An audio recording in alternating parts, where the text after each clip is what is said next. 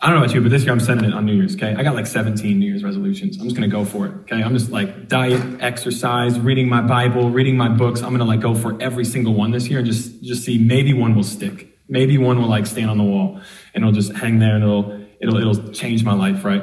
Um, anybody else? Anybody else got New Year's resolutions? Just like, no? It's like, no, not me. Not New Year's, same me this year. that's, that's how I'm gonna do it. I was kidding. Um, well, most people like New Year's resolutions. Um, and here's why because New Year's resolutions, they're different than just like this one time momentary thing. But they, they give us this kind of opportunity to add in a new habit or a new, a new practice to our life.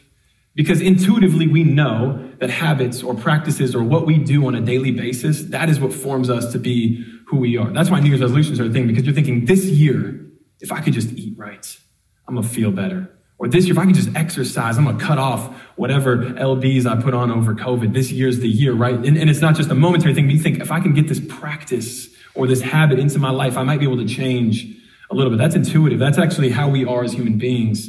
And it's why we're actually in, even in the series, right? We're closing a series um, next week. And we, we took a little pivot into, into Advent, and then we kind of just dropped back into the series, but it's called Practicing the Way of Jesus because we want to be people who look like Jesus and who love like Jesus and who live like Jesus. But lest we try to do something without practicing or becoming like that person, right? I love what Dallas Willard says. He says, in order to um, have the life of Jesus, we have to adopt the lifestyle of Jesus. So that's what we've been talking about. For the whole, basically, since August, we've just been talking about the way of Jesus, who Jesus is, how he lives, how he goes about his life. And what we get to see this morning is, is, is the effects of that life. See, as human beings, we're kind of like a sponge, right? Like whatever is in a sponge, when it's squeezed, it comes out, right? Whatever's on the inside of that sponge, when it's squeezed, that's what comes out of the sponge. That's how we are as human beings. And we get to see in a moment, we get to see Jesus pressed, squeezed. We get to see his lifestyle in effect. We get to see what happens when he gets squeezed and what comes out of who Jesus is. And then we want to look at it and mirror that and try to be and love and look like Jesus. So let's pray. Father, we're so thankful for the moments that we get to share together this morning. I have nothing new to offer this morning, so we don't need necessarily just new information, but we, we need we need you. We don't need another idea or another thought, but we need to meet with you this morning. So we just invite you. You say you inhabit the praises of your people. So even as we praise and we lift your name up this morning, we, we want to see you. We want to experience you. We want to savor you. We want to love you more as a result of this morning. So would you come, Holy Spirit, minister to us? Amen. Well, here's what I'm going to do this morning, okay? If you, this is the perfect morning if you got your Bible out, just to kind of have it open, propped up on your lap, because I'm going to basically be kind of walking through the story line by line. I'm going to read a little, talk a little, read a little, talk a little, and we're just going to kind of work our way through this story that we saw this morning.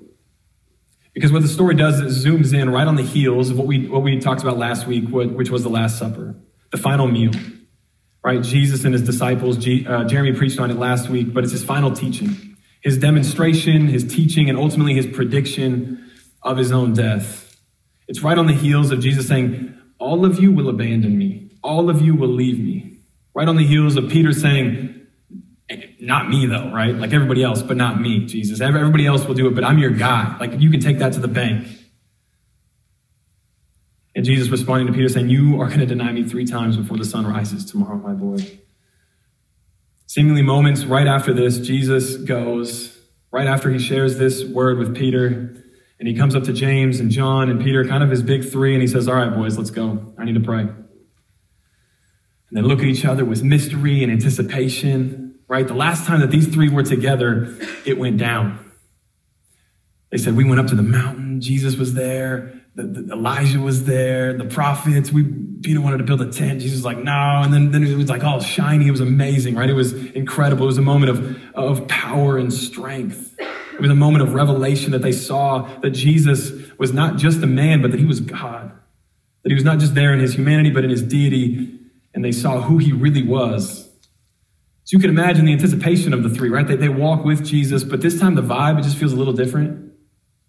Jesus is a little quieter kind of looking at each other, whispering, not talking as loud. And he leads them to this garden, a place called Gethsemane. It's a place where the olives from the neighborhood, well, they would, they would be crushed for their oil. The word Gethsemane literally means oil press, which is definitely symbolic in a way, but the boys, James, John, and Peter, they're probably way too tired to see what's happening. See, I don't know if you this, but olive oil is like on a big comeback tour. Okay, it, it was a big deal then, and it's a big deal now. Um, my, my, dad is like all about this stuff. This is what he told me the other day. He said, The only reason you eat food is to try to get olive oil in your body. I was like, Dad, that, I think you're a part of an olive oil like cult, bro, because I don't know what's happening. But it's like a big deal. Olive oil is like the thing. Um, I don't know. But, but, but even then, they, they used it for basically everything. It wasn't just for food, but they would use it for, for perfume, for soap, even lights and medicine. It, it, was one of the most highly valued things in, in the time. It was a remedy to nearly everything flavor, dirt, darkness, sickness. It was like the original doTERRA. We got all the oil jokes today. Let's go. However, the only way to get the olives into actual olive oil was that you would have to crush them, to smash them, to press them until the oil itself would come out. And see, everything Jesus is doing, everything he does is completely intentional. Everything he does, even as he takes this boy, the, the boys down here to pray to the garden, it's saturated in foreshadowing imagery. That the only way to life, the only way to forgiveness, the only way to healing is through death, and the crushing and the pressing comes forth the oil. Jesus is hinting at where they're at and what he is about to do, that he's about to be crushed, that forgiveness and life and healing might flow from him. Isaiah says this Yet it was the Lord's will to crush him and cause him to suffer. And though the Lord makes his life an offering for sin, he will see his offspring and prolong his days, and the will of the Lord will prosper in his hand. See, it's only through Jesus being crushed that God's promises can be fulfilled. It's how things work. It's how they work in us. Only through death can new life come. And it's what Jesus is foreshadowing as he takes them not just to a random garden, but to Gethsemane, the oil press, where the oil is smashed so that new life, healing might flow from it.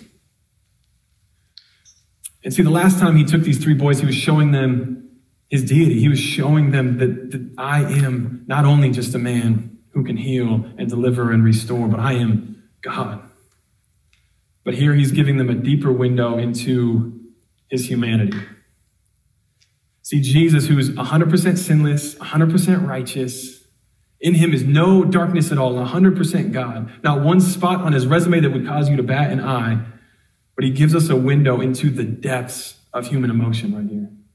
Not, not just the heights, but the depths of it, right? Verse 33 says this He took Peter, James, and John along with him, and he began to be deeply distressed and troubled. And then in verse 34, Jesus even has the, the wherewithal to even name exactly what he's feeling. Right, what Joe just read, my soul is overwhelmed with sorrow to the point of death. I had a friend the other day who's a, who's a coach who, who does some men's like coaching calls and Bible studies. And he has something really insightful that he said to me the other day. He said, It's amazing how hard it is to get guys to be able to name what it is that they're feeling. He said, but when you named it, that's actually where the freedom comes from. More than just a solution to the problem that they're having, but having the ability to name the feeling that you're going through is what brings freedom and transformation.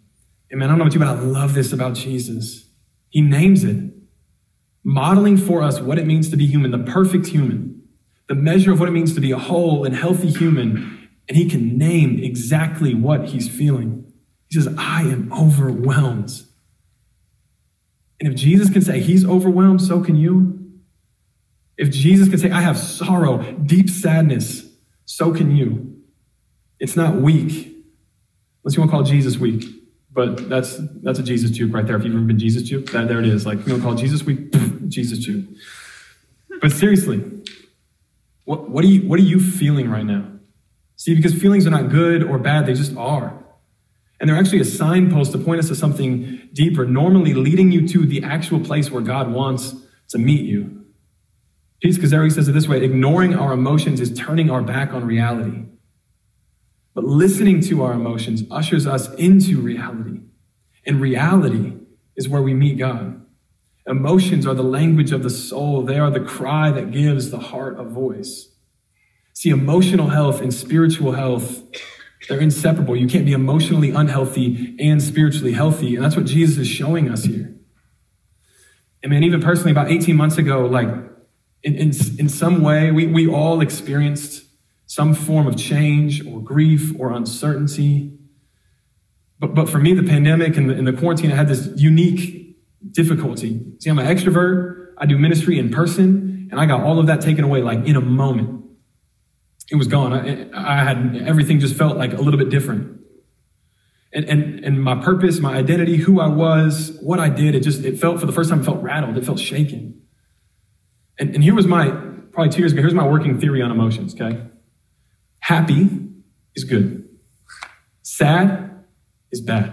Okay, that was that was what I had. That was like that was was not very deep human being, I guess. But but for the first time in my life, like I could I could not seem to find the energy or the joy that had always felt so natural to me. It felt like there was this hole inside of me that, that not enough loud worship could fill up or not enough Netflix could drown out. And for a couple months, I just had this ache in my stomach that I could not shake. Waking up in the morning felt hard. Getting out of bed, motivation, it all just felt completely different. But in this journey, there's a couple moments that like really stood out to me. And they all had to do with me naming, me, me being able to name what it was that I was feeling. First with my wife, then a close friend, and then ultimately even with God. See, see, I tried for months just to get past it, just to get through it. I felt like I should be feeling one way, but I quite literally could not get myself I couldn't get myself there. And then Kayla, who is like a counseling psychology major, which is great most of the time and sometimes not great, um, she told me, hey, you need to stop trying to feel a certain way and just feel. It was like the top popped off. It was like for the first time I sensed freedom in a long time. And I read the scriptures differently. The Psalms began to come alive to me. That it was the language of the heart, like Pete Scazzero said, that I could feel the depths of what I was feeling. I, I, felt, I felt empty. I felt hurt. I felt sad. I was struggling.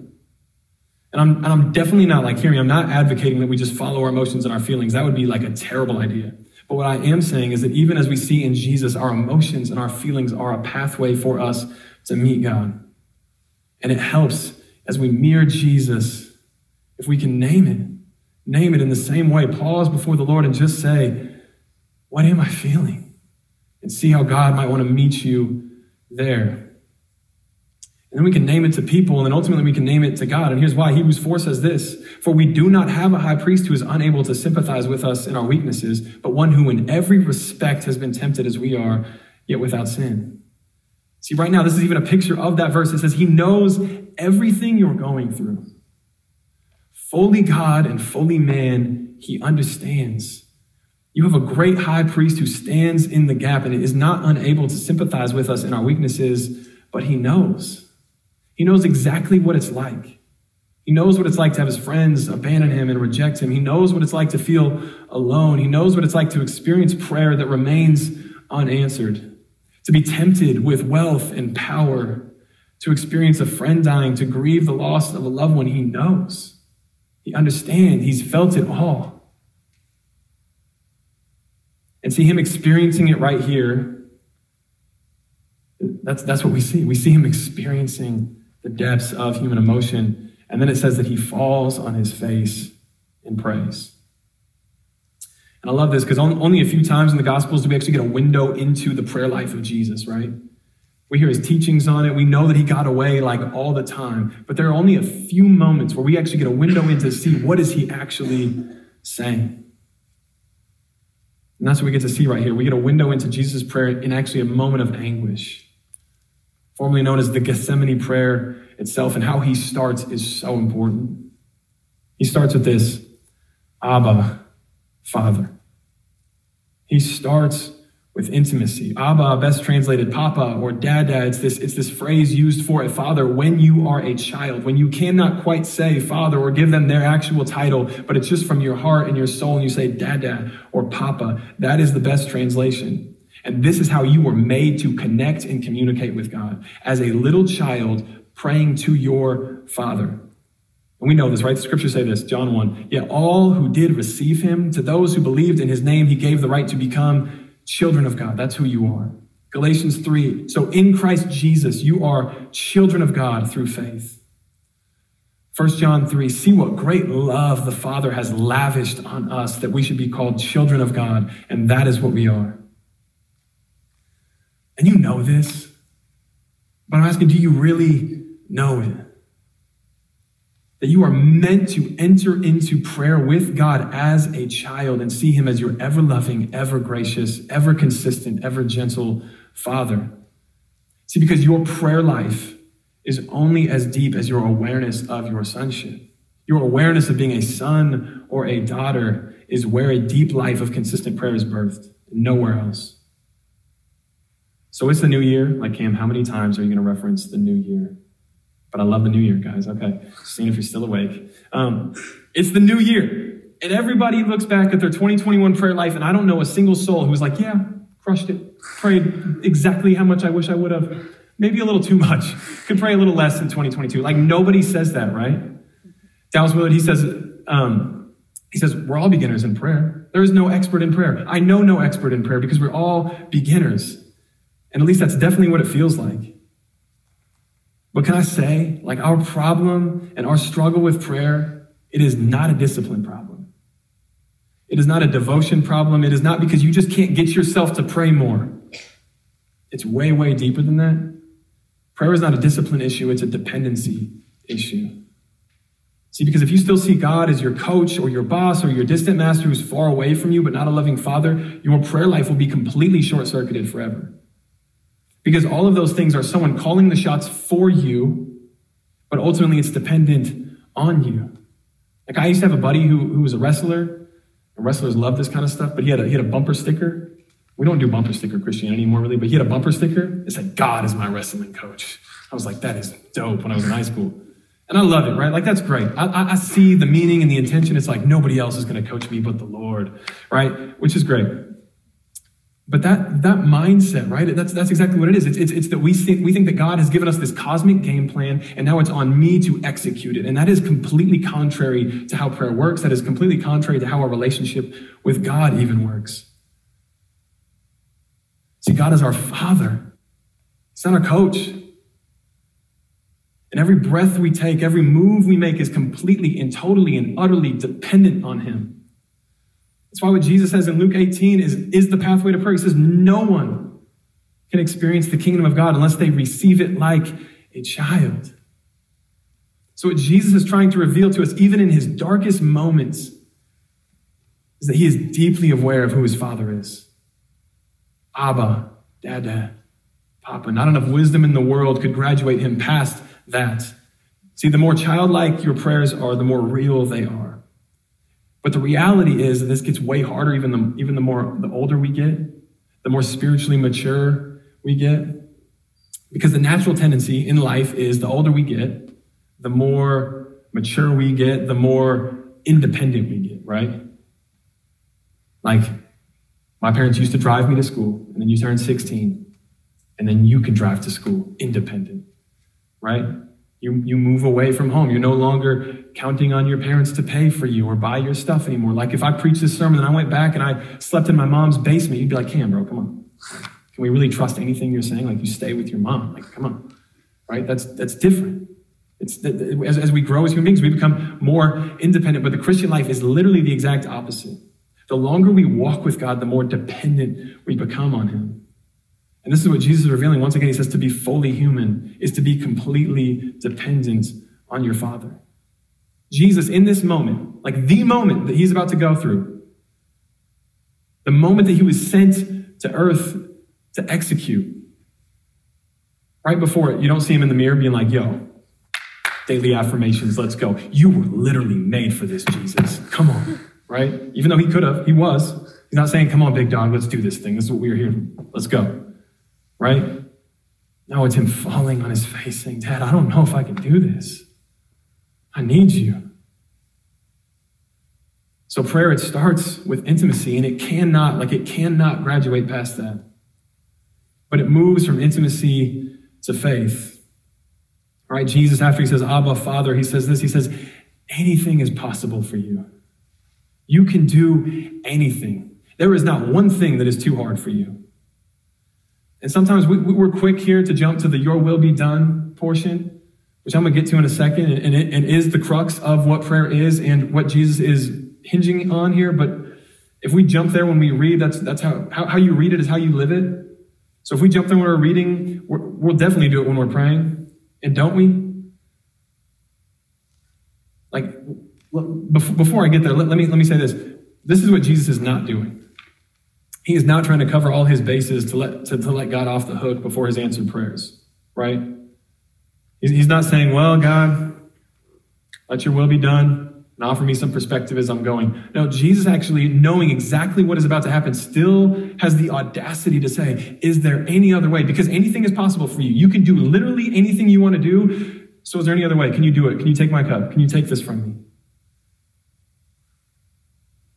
He knew exactly why he was sent. He knows precisely the reason he was sent. It was to drink the cup. The cup being the imagery of the wrath of God poured out for sin and the rebellion against God. He was on a mission to drink that cup. To drink it for all of humanity was quite literally why he was here, but he still asks. There is no mystery here with Jesus as to what's happening or what is about to happen, but he still asks. So let me just say this how much more should we continually ask and say and beg God, saying anything is possible for you when we are surrounded with mystery. None of us are quite sure what's happening or what's going on or what's going on in our own lives or why things are happening to us. We should continually ask God and say in faith, God, anything is possible for you. And that's the kind of church that we want to be. We don't want to be a church that just says, hey, God, let your perspective, give us some perspective, let your will be done. We, we want to say that, but, but ultimately we want to pray big prayers. We want to pray for healing. We want to pray that God would deliver people. We want to pray for salvation. We want to believe in a God who can do anything. I want to believe in a God who can bring a prodigal home in the snap of a finger or, or break through and bring healing to your heart and soul and repair relationships. We want to believe in a God who can do that because we are praying church. And that's what Jesus says. He says, Nothing is too hard for you, nothing is impossible with you, God. But prayer, which is rooted in intimacy, moves to faith and then it ends in surrender. Right? He says this anything is possible for you, but not what I want, what you want. See, a life of surrender is the ultimate goal of the Christian life. To live surrendered is to live obedient. To live surrendered is to walk by faith. To live surrendered is what it looks like after you are emotionally healthy, and it's to live with and experience the freedom that God has promised for us. Has anybody in here ever taken an ice bath in their life? the ice bath.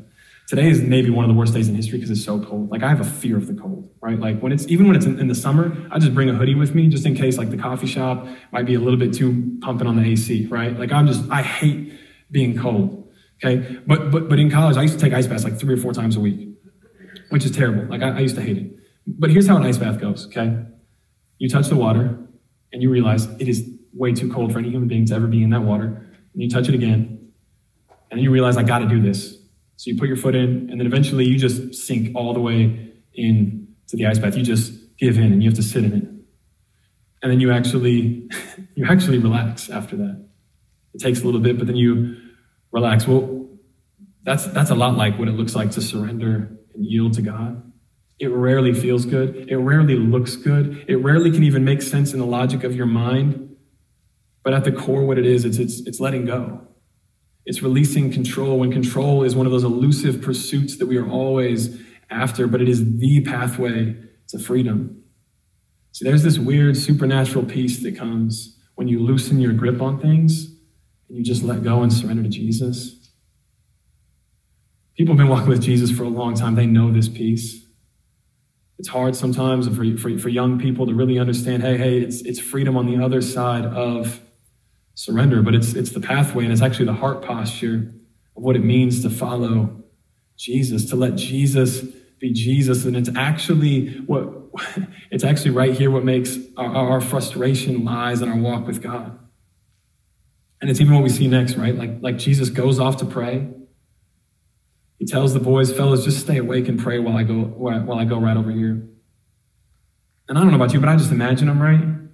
Like Jesus, like, I'm gonna go pray. You guys just stay awake and pray. If I'm Peter, I'm saying, all right, stay awake, stay awake, stay awake. Come on, stay awake, Peter. Like slapping himself in the face, and then his eyes close. Next thing he knows, Jesus in his face saying, Bro, come on.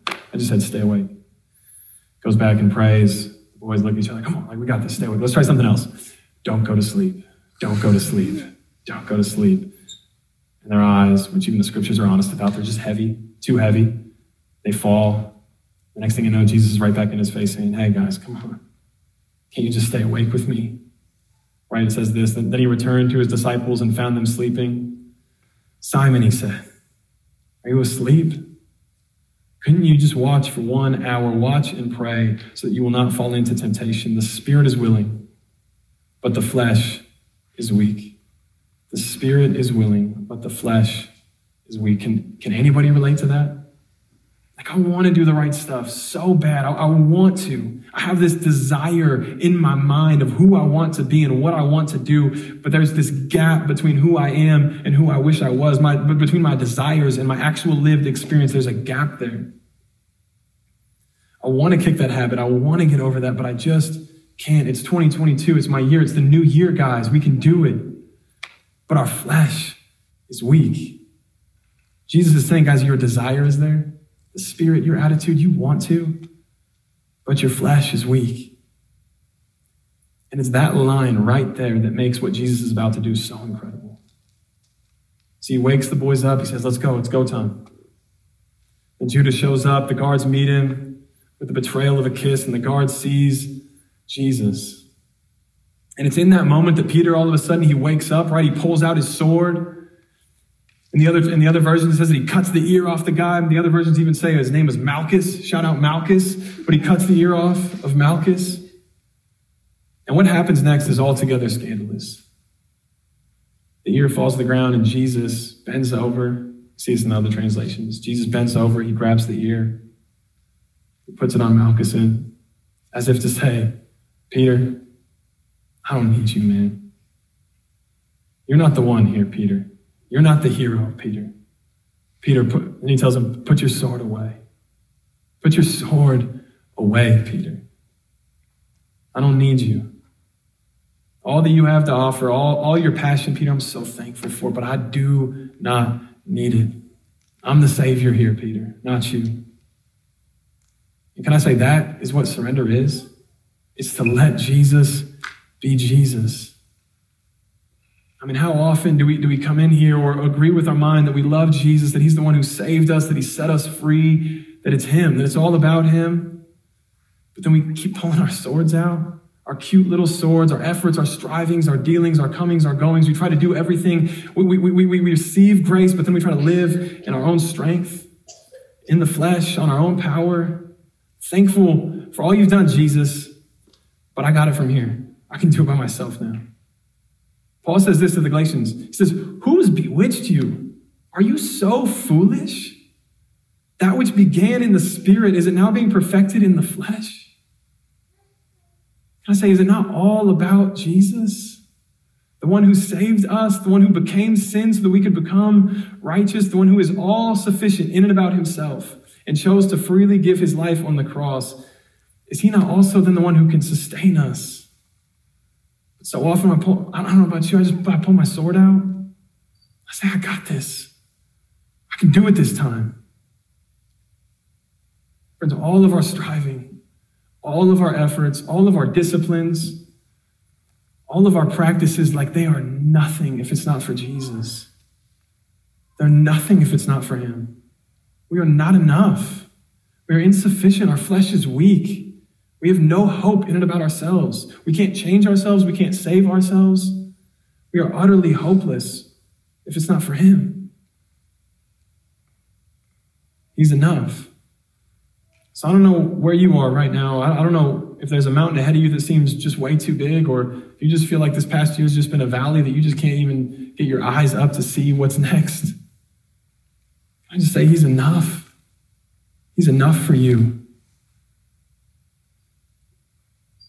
And what we're going to do here in the next couple moments is, is we're just going to worship Him. We're just going to sing. And for, for, for a few moments, we're just going to try to take our eyes off of ourselves and we're just going to try to look at Jesus. It's all about Him. We don't have any in it about ourselves. So, so, so what we're going to do is we're just going to sing to Him. And we're just going to, we, we might not have any answers. We might not have any uh, specific next steps. But can I say the answer to your prayer life is seeing Jesus for Jesus? The answer to your next year, your next season of life is to see Jesus for Jesus and to let Jesus be Jesus and to surrender and to say, God, not my way, but your way. And to see Jesus. So we surrender and we worship and we look at him and we let Jesus be Jesus. We let him step before us to be our intercessor. We put our swords away. We just put our hands up and we say, I can't do it, but you can. Let's pray.